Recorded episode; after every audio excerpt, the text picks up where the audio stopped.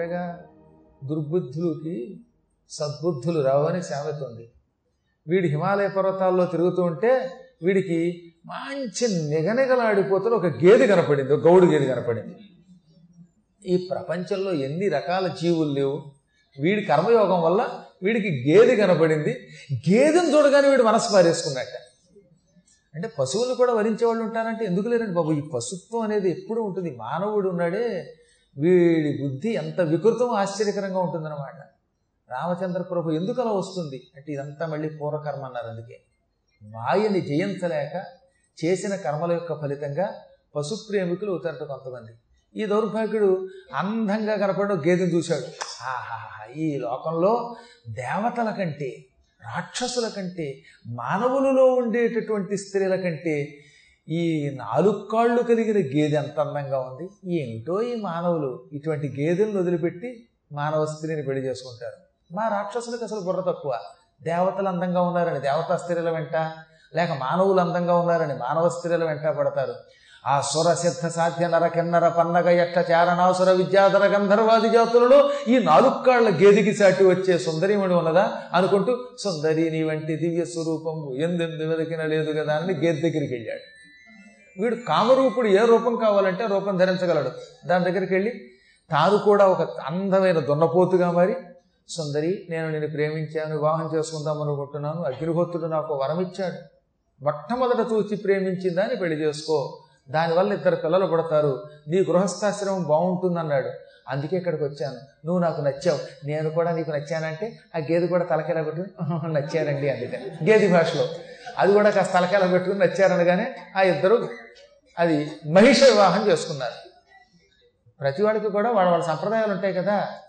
వేదోక్త విధి అన్నట్టుగానే వాడికి మహిషోక్త విధానంగా మహిష శాస్త్రోక్త విధానంతో ఈ మహిషం ఆ మహిషి పెళ్ళి చేసుకున్నారట. వాళ్ళ సంప్రదాయాలు వాళ్ళకుంటే మనం ఆక్షేపించకూడదండి. గేదెల సంప్రదాయాలని సునక శాస్త్ర సంప్రదాయం అని ఏ సంప్రదాయానికి ఆ సంప్రదాయం? వీడు ఆ గేదెని పెళ్ళి చేసుకున్నాడు. నేను చాలాసార్లు ఈ పురాణం చదివినప్పుడల్లా ఇలా ఉంటారా అనుకునేవాడిని చిన్నప్పుడు. ఉంటారు అని నేను అమెరికా వెళ్ళాక నాకు తెలిసింది. మహానుభావులు ఎన్ని చోట్ల ఉంటారు? పశుప్రాయో భూత్వ విహరతి తదాహారవశగ నేను ఒకప్పుడు అవధానంలో ఒక శ్లోకం చెప్పాను. అందులో ఏం చెబుతాం? మానవుడికి ఎప్పుడు పశుబుద్ధి వస్తుందో తెలియదు. అప్పుడు పశుప్రాయుడు అవుతాడు. భారతదేశంలో ఒక ఆయన ఉన్నాడు. పశు ప్రాయోభోత్వ వాడు కూడా పశువు అయ్యాడు తదాహారవశగ ఆ పశువులు తినే ఆహారం అంతా తానే అమ్ముకున్నాడు. ఓ ఐదు వందల కోట్లు అక్కున్నాడు పశువుల దాణా కుంభకోణంలో చిక్కుకుని చెరసాలకు వెళ్ళాడు అని ఆయన గురించి కూడా శ్లోకం రాశాను వాడు మరి పశుప్రాయుడు కాకపోతే దాని ఆహారం అమ్ముకోవడం ఏంటండి? గడ్డి అమ్ముకోవడం. మనం గడ్డి తిన్నాడు గడ్డి తిన్నాడు అంటేనే అదనమాట. తృణాహారమే చాలా గొప్పది అని చెప్పి నాకు సమస్య ఇస్తే దానికి ఆ మహానుభావాన్ని తీసుకొచ్చానమాట. అనమాట భలే విచిత్రంగా ఉంటారండి వాళ్ళు. అలా ఈ దౌర్భాగ్యుడు పెళ్ళి చేసుకున్నట్టు ఇద్దరు హిమాలయాల్లో చక్కగా పాటలు పాడుకుంటూ చెట్టా పట్టాలు వేసుకుంటూ గిట్టలు ఒకదాని కూడా తగిలించుకుంటూ చాలా వర్ణించారు వ్యాసుల వారు. అతను తిప్పి నేను చెప్పలేను. ఈ ముట్టెలు తగిలించుకోడంట కొమ్ములు తగిలించుకోడంట తోకలు కొట్టుకోడంట ఇది కూడా ప్రేమ చిహ్నంట. వాళ్ళు విహరించారు కాలప్రభావంతో. ఈ పశువు ఆ పశువు ఇద్దరు కూడా తిరుగుతూ ఉంటే గేదె గర్భం ధరించింది. ఇక్కడ గొప్ప విషయం చెప్పమంటారా? పశువుల్లో కూడా నీతి ఉంటుంది. ఆ గేదె కేవలం ఒక్క భర్తను తప్ప మరొకళ్ళని రానివ్వదట. సాధారణంగా మానవులు ఏకపత్ని వృత్తులు అంటామే అలా అది మాత్రం ఏకపతి వ్రత ఒక్క పతిని తప్ప మరొక దున్నపోతుని ఆనాటి వరకు కన్నెత్తి చూడనటువంటి ఉత్తమురాలు. ఆవిడ గర్భం ధరించింది. ఈ హిమాలయ పర్వతాల్లోనే మరొక అద్భుతమైన గే ఒక దున్నపోతున్నది ఒక మహిషం. ఈ మహిషం చాలా కాలం క్రితం ఈ మహిషిని ప్రేమించింది. ప్రేమించి వివాహం చేసుకోమని వెంటబడితే ఈ గేదె చి పో అందుట. ఇప్పుడు వీడిని పెళ్ళి చేసుకుందిగా? ఇది ఈ దున్న చూసింది. దానికి చాలా కోపం వచ్చింది. ఏమైగేది ఒకప్పుడు నేను నీ దగ్గరకు వచ్చి ప్రేమించాను వివాహం చేసుకోమంటే నన్ను కాదు పొమ్మంటావా? ఇప్పుడు వీడిని చేసుకుంటావా? వీడు నిజంగా వీడు ఏమన్నా కాదు కదా? తన మాయాశక్తితో కామరూపంతో మహిష రూపం ధరించాడు. మన వాడు కానివాడు మహిష రూపం ధరిస్తే వాడిని పెళ్ళి చేసుకుని నన్ను కాదంటావా? ఇప్పుడు ఎవడెడ్డొస్తాడో చూస్తాను నిన్ను ఎత్తుకుపోతాను అంటూ వెంటబడేదట అదొన్నా ఆ దున్నను చూచిన భయంతో ఈ మహిషి గర్భవతి పరిగెత్తలేక ఏమండోయ్ రక్షించండోయ్ అని గౌడిగేది భాషలో భర్తకి చెప్పింది. ఈ భర్త గారు పరుగు పరుగులు వచ్చి దాంతో యుద్ధం చేశాడు. ఈ కొత్తగా వచ్చిన దున్నపోతు చాలా బలమైంది అవడం వల్ల కొమ్ములతో పొడిచి రంభుణ్ణి మట్టగించి కాళ్ళతోటి తొక్కి సర్వనాశనం చేసి చంపేసింది. ఐదు నిమిషాల్లో వాడిని చంపేసింది.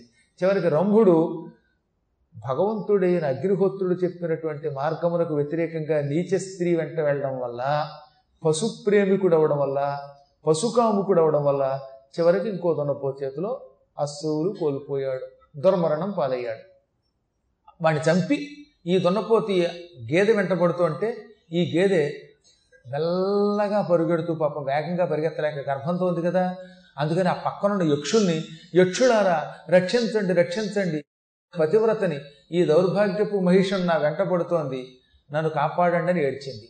అక్కడున్న యక్షులందరికీ రంభుడితో స్నేహం ఉండవు యక్షులకి రాక్షసులకి స్నేహం ఉంది. అందుకని వాళ్ళందరూ రంభుడి గురించి తెలుసున్న వాళ్ళు అవడం వల్ల రంభుడు మహిష రూపంలో ఈ మహిషిని వివాహం చేసుకోవడం అంతే వాళ్ళకి తెలుసు. అందుకని వాళ్ళు అక్కడికి వచ్చి ఈ దున్నపోతుతో ఘోర యుద్ధం చేసి దాన్ని చంపారు. ఆ దున్నపోతు చేసిందట బేభత్సం. అంతమంది యక్షుల్లో చాలామందిని గాయపరిచింది చితకొట్టి పారేసింది. కొందరిని చంపింది. అంటే ఆ వచ్చిన దున్న సామాన్యమైనది కాదు.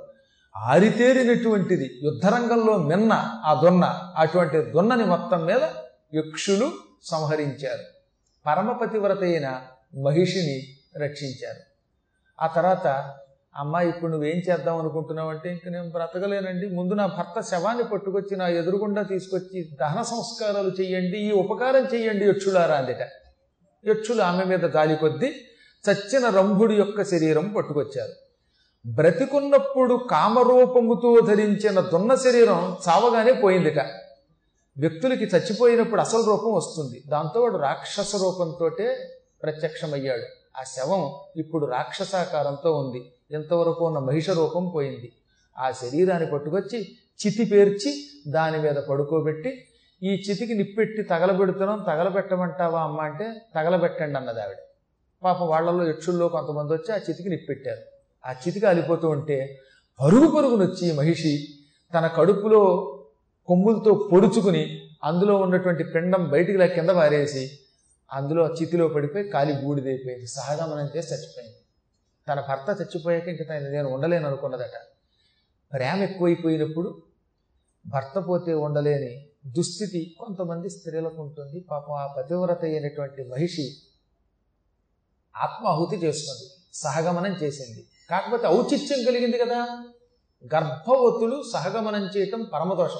అసలు సహగమనం చేయమని ఎక్కడ శాస్త్రాలు చెప్పలేదు. భర్త మీద ఉన్న ప్రేమతో శరీరం కొందరలా విడిచిపెట్టేవారు. అందుకే కుంతి విడిచిపెట్టిందా? లేదు. పూర్వకాలంలో దశరథుడు పోయాడు.